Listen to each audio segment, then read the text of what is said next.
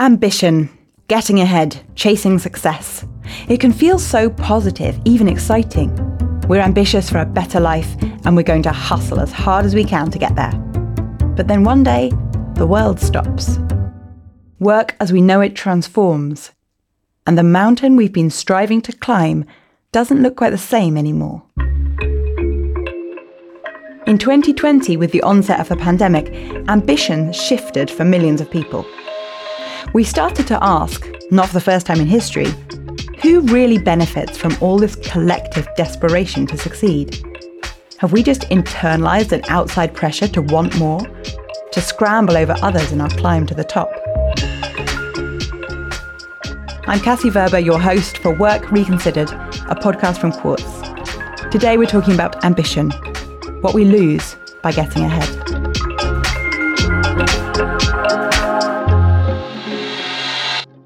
Today I'm joined by Quartz at Work senior reporter Sarah Todd. Hi, Sarah.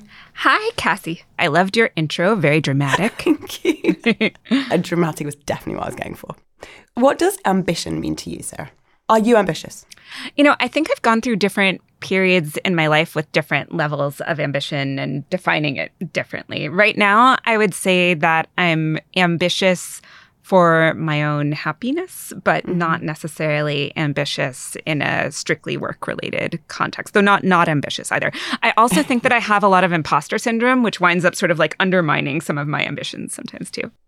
When we talk about ambition, what do we mean? Do we mean rising higher at work or acquiring more stuff, or do we mean striving for the best possible life, which will obviously be different for every different person? Like, what do we mean when we talk about it?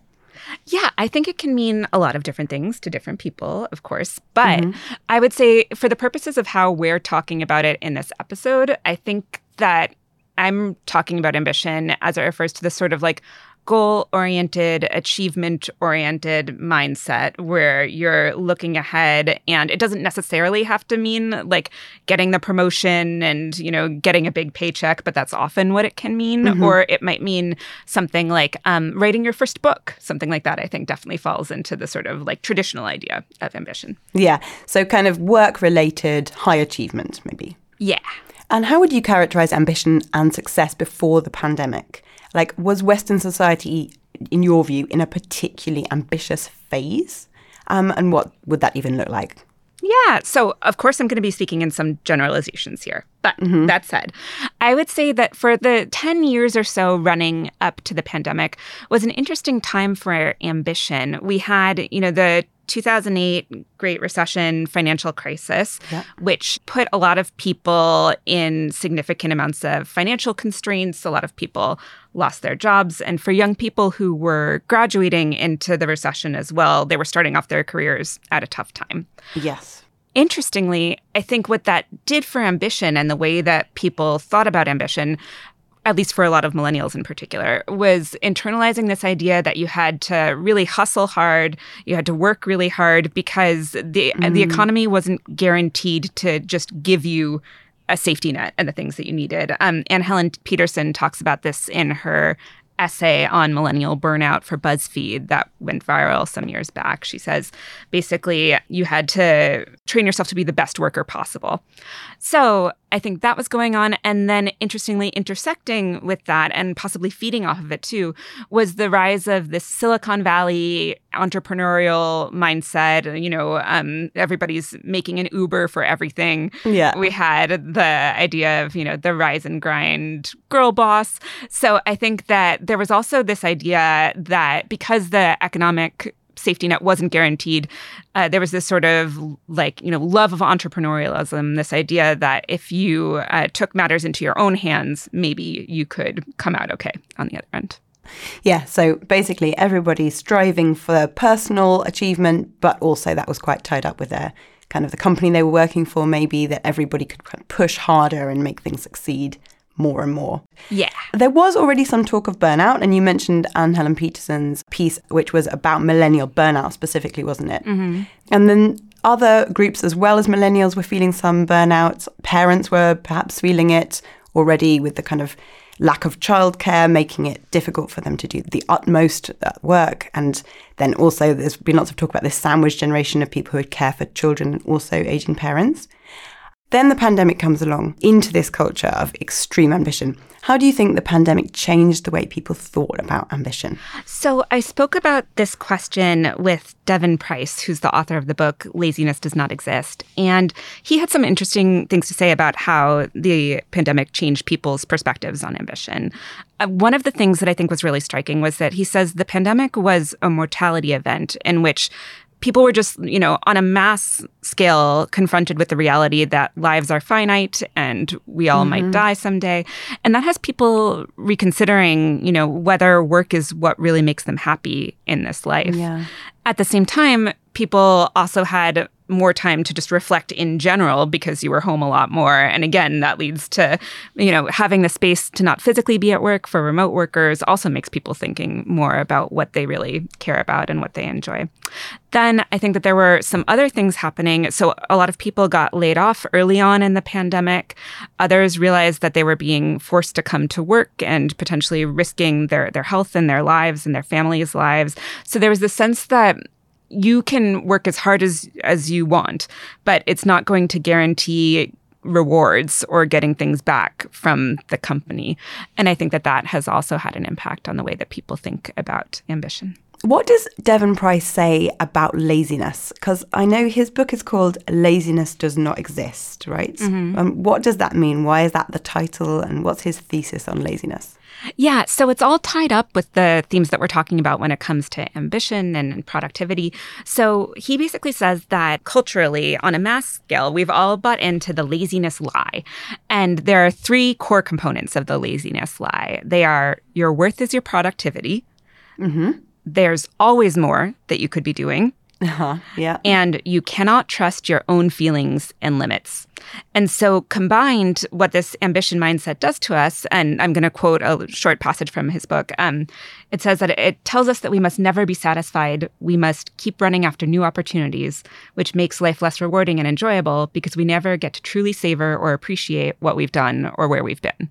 So, um, you know, part of the problem that he's identifying with ambition then is that it never stops, that we're not allowed to really enjoy our lives and that it's counterproductive to achieving happiness. Yeah, so we have all this drive to succeed, but we can never reap the rewards of that success almost. Exactly. And then another really important point that he makes in the book is about how the laziness lie is internalized and, and also thrust upon marginalized people in particular, whether that means that you're a queer or a person of color or grew up in poverty. A lot of people kind of are, are taught to believe that if you go above and beyond, then you'll be safe, then you'll be accepted. Yeah. And so that's another big issue with the way that our culture kind of teaches people to think about ambition, because there's no point at which you're actually going to be safe. Yeah. And also, does he talk about how things change throughout, like a life? Like a life is a long time to remain kind of thrusting forwards the entire time. Does he talk about the kind of the shifts through life and age? Yeah, in in our conversation, Devon also talked a bit about how as we age, inevitably things are going to happen. We may get sick, we may become disabled. Um, if you become a parent, you may have young kids. That just means that your career has to take a backseat for a while. And if you equate your life's worth and your value with your ability to produce and achieve, then when you suddenly can't work anymore or can't work in the same way, that is, you know, basically guaranteed to make people feel horrible about themselves quite unfairly. Yeah. So essentially, like when these events happen, it's like we become lazy in our own eyes. And he's saying that, like, no, it is the way that society is structured that makes us believe that. Exactly. He says we castigate ourselves. And he also says that, you know, a lot of the time, what we interpret as laziness is actually something else. It might be burnout. It might be that you're depressed. Even mm-hmm. if you're apathetic about life, that may be a sign that the people around you have, have failed you because, you know, your, your parents, your teachers haven't introduced you to things that you would care about and want to do. But what if you do really want things and if you're striving to get to a particular place or a salary or something that you want to achieve in your career? Would Devon say that you've just been brainwashed by the system and that your drive isn't really yours and you only want things because somehow you've been told to? Actually, when I talked to Devon, one of the things that was interesting is that he is making this argument, but he's also writing multiple books. He's he's quite busy mm-hmm. and, you know, mm-hmm. like um, from an outside perspective, achieving a lot. Yeah. And he says the way he reconciles that is that it does feel good to strive for things and try to do stuff. But that takes work too in in itself to figure out what is really important to you, what do you really care about. We all should be reflecting on what our real values are and directing our energy toward that and understanding that it might have nothing to do with a career in the traditional sense. It might mean that you're writing poetry on your computer yes. or that you're focusing on running a half marathon. You know, it could be things that that really have nothing to do with advancing in your working world. Also, you know, it's okay to have dips in your ambition. You know, it doesn't have to be a consistent thing where your life is a linear up up up mm-hmm. type of shape. It can be that there are times when you're taking it easy, and that's perfectly fine and, in fact, good. Um, yeah. And then times when you're concentrating more. The other thing that I wanted to mention about the idea of is ambition always a bad thing? I read yeah. a really interesting essay by Maris Kreizman in uh, that was written in June 2020 in Gen, and what she talks about is how the pandemic made her ambition go away in a lot of ways because it kind of reminded her some of the stuff that we were talking about before. Mm-hmm. Like, uh, you know, what's the point of trying to succeed when the world isn't a meritocracy and things just fall apart on you? But she says that what she was finding during the pandemic and during this time, it was during the Black Lives Matter protests in the summer of 2020, was that her ambitions for her community and the world were getting mm-hmm. much bigger. And she says, I don't know exactly where I fit in it, but I do know that I want all workers to be treated with dignity and respect. And I think that's another really interesting way of thinking about ambition, not from an individual perspective, but from a collective one. When you were reporting on ambition, did you come across any ways that people are actively changing their attitudes to ambition or trying to change or subvert the ambition system that they find themselves caught up in? Yeah, there are lots of really interesting ways. So, one thing that I found, this actually, the idea dates back to 2011. There's this article on the website Grist called Medium Chill by David Roberts. And what he talks about is the idea of accepting that what you have is enough. Mm-hmm. And so, he talks in that essay about the idea that like he and his wife are married, have kids, have a car, have like a house, and all of them are things that they could be trying to improve. They could be trying to earn more money so they can buy another car and they could tr- be trying to buy a bigger house. Yeah. But he says, you know, if we do that, it's just going to mean more work and more stress and less time to spend with the family. So he recommends stepping off what he calls the aspirational treadmill and accepting some material constraints. Yeah. And I think that's one thing this predates the pandemic, but I think a lot of people are coming around to that idea. There's actually a term in economics that describes this strategy. It's called satisficing. Love that. And it means that you're not necessarily going for the optimal, the best solution. You're just like good enough. That's fine. Yeah. Another really interesting method of trying to actively counteract our relationship with ambition are the principles outlined by Anti-Work, which is a Reddit thread that has also become a bit of a, a subculture and a movement. Yeah. So there are a lot of different principles, but some of the ones that I think are most interesting are don't go above and beyond at work. Mm. So often we're taught that we have to really impress our bosses and we have to stay late and that's how you're going to get rewarded. They say, no, one, you're not going to get rewarded. Two, just take it easy. Yeah. Similarly, there's this idea of go slow, I think is what it's called. So this idea has to do, it goes back to the collectivist idea as well, where when you're working really hard and really speedily on a task, that can actually negatively impact your colleagues because now they're expected to work at that pace too. My mom actually has a story going back to when she was a teenager where she had a temporary job boxing up shoes and she was like doing it really efficiently because she found it boring basically. And then one of the women on the little assembly line turned to her and said slow down. And the idea there being you know when you do that you're counteracting this like cultural pressure to achieve to do more do faster. Yeah. And then there's also the idea of job crafting which is a less sort of like actively rebellious, but still very interesting way to reshape your relationship with ambition. So, what job crafting means is basically like you may not have to leave your job or switch jobs in order to shape your job around what your values are and what you actually want, often there's more room to negotiate within your job itself. So, you know, if you are writing marketing copy for a nonprofit and what you really care about is animals, maybe you find a way to propose that the nonprofit start, you know, doing more work with animals and then you're writing about it for your blog and then you can take your job in a different direction that actually is more aligned with what your values are. Makes sense. So it's not like trying to subvert the goals of your work or anything. You're basically just doing your work in a way that is more satisfying to you personally. With job crafting, yes. With some of these other things, no. I think that subversion is part of the goal in a fun way. and and they mostly predate the pandemic? Yeah, and even anti-work as a sub existed pre-pandemic, but it really took off during the pandemic. But yeah, okay. all of the ideas these ideas have been around for a while, but I think what's different is that like we're talking about them and you know so vocally and collectively as a culture. So let's talk a bit about other places where ambition is in flux. I know you spoke to Jane Li, who is one of our Quartz reporters based in Hong Kong. How people thinking about ambition and striving there? So in China, it's really interesting because I think that people are confronting ambition in very similar ways to what we're seeing in the US and, and the UK you know, there's long been this idea in Chinese culture that you have to work really hard, be productive, get married, have kids. And instead, what Jane says is happening is the rise of this movement called lying flat, which she calls an almost monastic outlook on life, where you're trying not only not to work or to work as little as possible, but also to consume less, to avoid having a family, basically just kind of giving the, the middle finger to any cultural ideas of what you're supposed to do with your life. And what did she say about the origins of that movement? Where did it come from? Um, is it a collective thing? Have people, have lots of people been doing that? Together or did somebody spark it off? Yeah. So the reason why lying flat as an idea really took off has to do with one particular Chinese internet user who wrote a really influential post on social media about what they wanted to do with their own lives. So basically, the person was saying he hasn't worked for the past two years and ha- he feels there is totally nothing wrong about not working.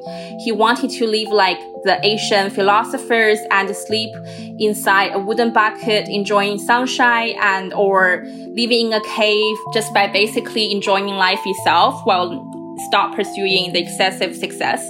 And I think there is something especially resonated with the young audience. Uh, one of his sentences especially touched people in which he basically was saying this land has never had a school of thought that upholds human subjectivity and now he can develop one of his own which is lying down, which he labels as his own philosophic movement he wasn't a celebrity or particularly important person.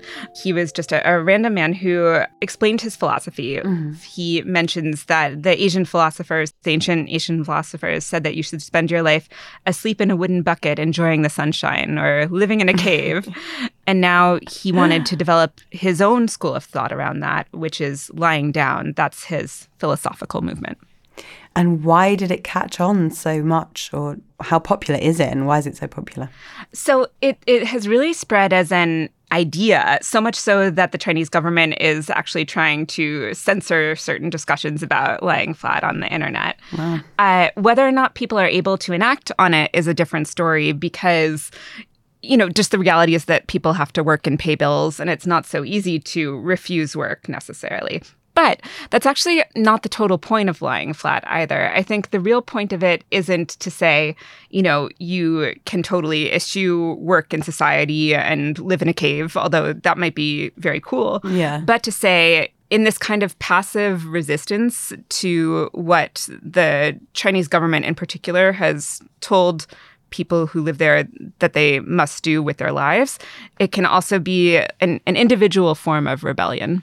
And did Jane talk as well about why it's caught on? Like what state people were in that made them kind of want to go with this movement? Yes, thank you for reminding me about that part of your question. Yes. so, some of the reasons why it caught on have to do with uh, Chinese work culture in particular. So, in uh, Chinese culture, there's the problem of 996 work culture, yes. which basically involves working from 9 a.m. to 9 p.m. six days a week, which is exhausting, very long, mm-hmm. exhausting week. Yes.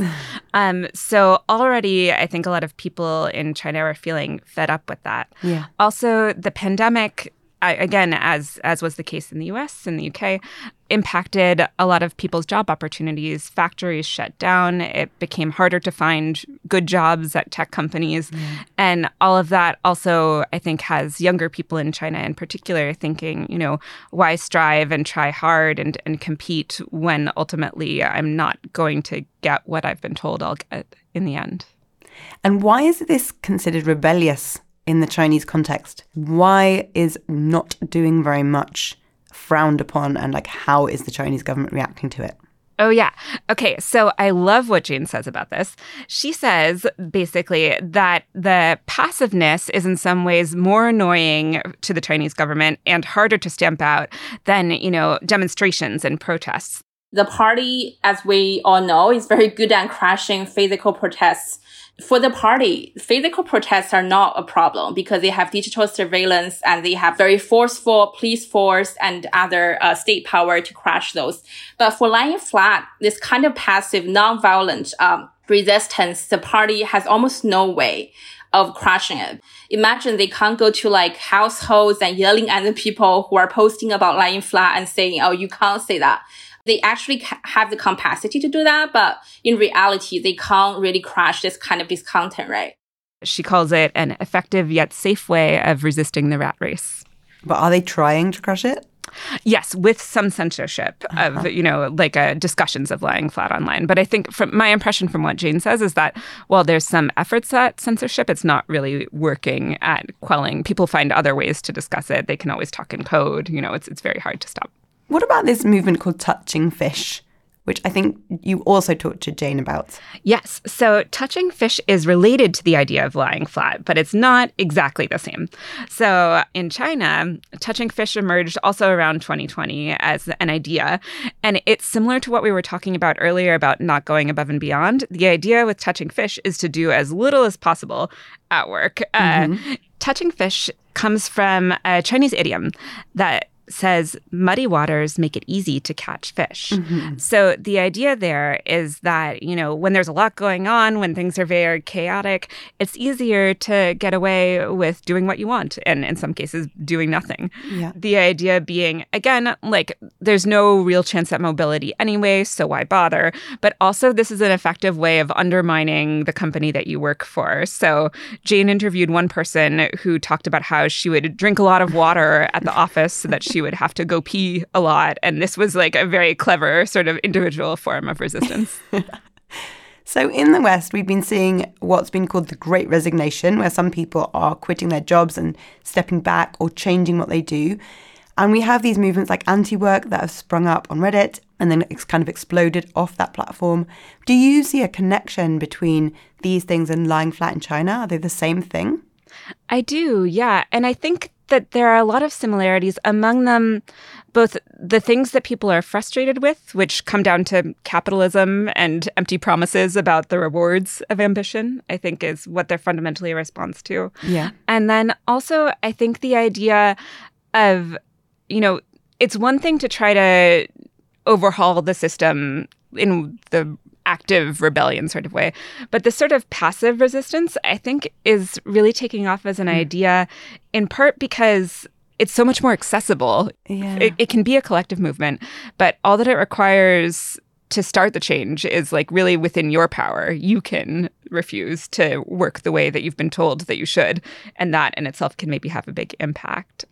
And I think both both lying flat and the anti-work movement and some of the underlying ideas behind the Great Resignation have all in common this idea that Jenny Odell also talks about in her book called uh, resistance in place.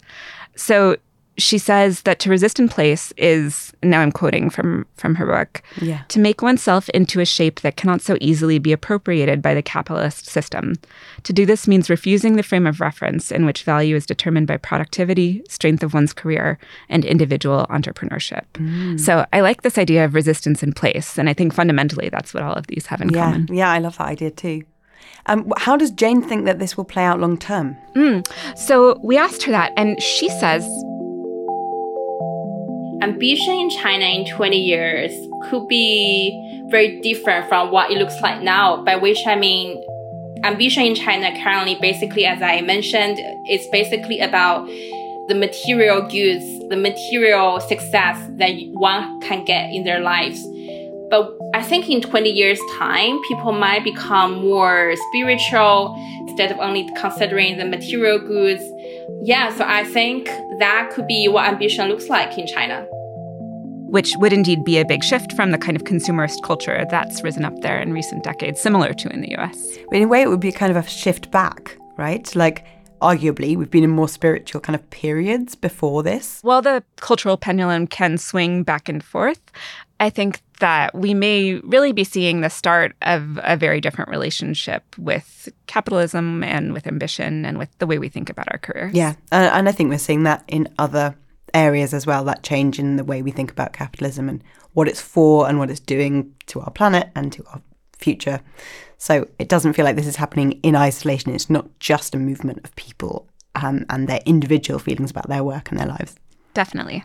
What should people do if they're not quite ready to reject the work ethic completely, but they do want to lead happier and less stressful lives?